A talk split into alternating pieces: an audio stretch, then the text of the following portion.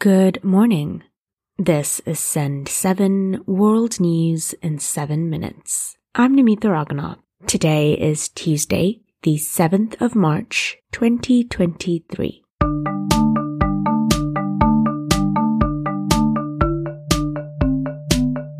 Starting in Asia today. In South Korea, authorities have agreed to pay back money to Korean citizens who were forced to work in Japanese factories during World War II. Yesterday, officials from both South Korea and Japan said the plan will help improve the relations between both Japan and South Korea. However, yesterday, South Koreans held protests in front of the foreign ministry. They protested that the plan does not hold Japan accountable. During the war, about 150,000 Koreans were forced to work in factories and mines in Japan. This was due to Japan's colonization of Korea. In the Philippines, many people in coastal villages have fallen ill. This is after a huge oil spill. The ship was carrying 800,000 liters of industrial fuel oil when it sank last week. That oil has now reached the land of several nearby fishing villages. Residents have reported experiencing cramps, vomiting, and dizziness. Europe in Ukraine, the plans to defend the eastern city of Bakhmut will continue. Ukrainian President Vladimir Zelensky has said senior generals will support the plan. Russia has been trying to take Bakhmut for months, and many believed that over the weekend, Ukraine would remove some of its troops from defending the city. However, Authorities have said that Russia has still not gained control of the city. In Belarus, a court has sentenced Belarus's main opposition leader, Svetlana Tikhanovskaya, to 15 years in jail. The charges include high treason and conspiracy to seize power. In 2020, Svetlana fled Belarus this was because she ran against authoritarian leader Alexander Lukashenko in presidential elections.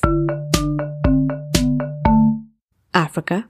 In Mauritius, four jihadist prisoners have escaped prison. This was after the prisoners killed two of their prison guards.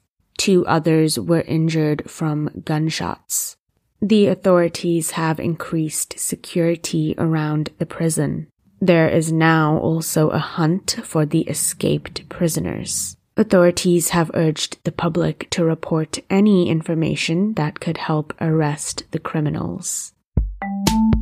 In Kenya, hundreds of children under the age of five will soon be vaccinated. This is part of a new program by the Health Ministry. The children will be vaccinated by the RTS,S vaccine. This vaccine is the only approved malaria vaccine. The first dose is given from the age of six months and the fourth dose at two years. It took scientists more than 30 years to develop and it is effective in about 30% of cases. Dr. Andrew Mulwa, the Director of Preventative and Promotive Health, has urged people to give the vaccine to their children. We are urging all caregivers in the endemic regions to bring their children to receive this vaccine where it is available and make sure to complete all the required four doses to get the best protection for the vaccine. The Americas. In Mexico, US and Mexican authorities are searching for four Americans. These Americans were kidnapped in northeastern Mexico last week. U.S. officials said the four were in a van driving through Mexico when a group of gunmen shot at them. Mexico says the Americans crossed the border to buy medication. The U.S. has not confirmed this statement. The missing Americans have still not been identified.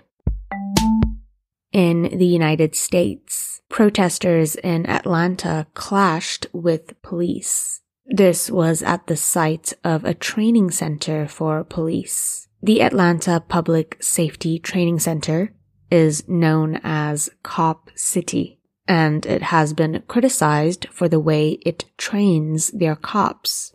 The center is also built on valuable forest land. Hundreds of people went to the site, and police said a group then threw rocks at officers. 35 people were arrested. And finally, in the UK, Sir David Attenborough has come out with a new docu-series. The series called Wild Isles is the first time Sir David Attenborough has explored British and Irish nature. The 96 year old says there has never been a more important time for the UK to invest in its own wildlife.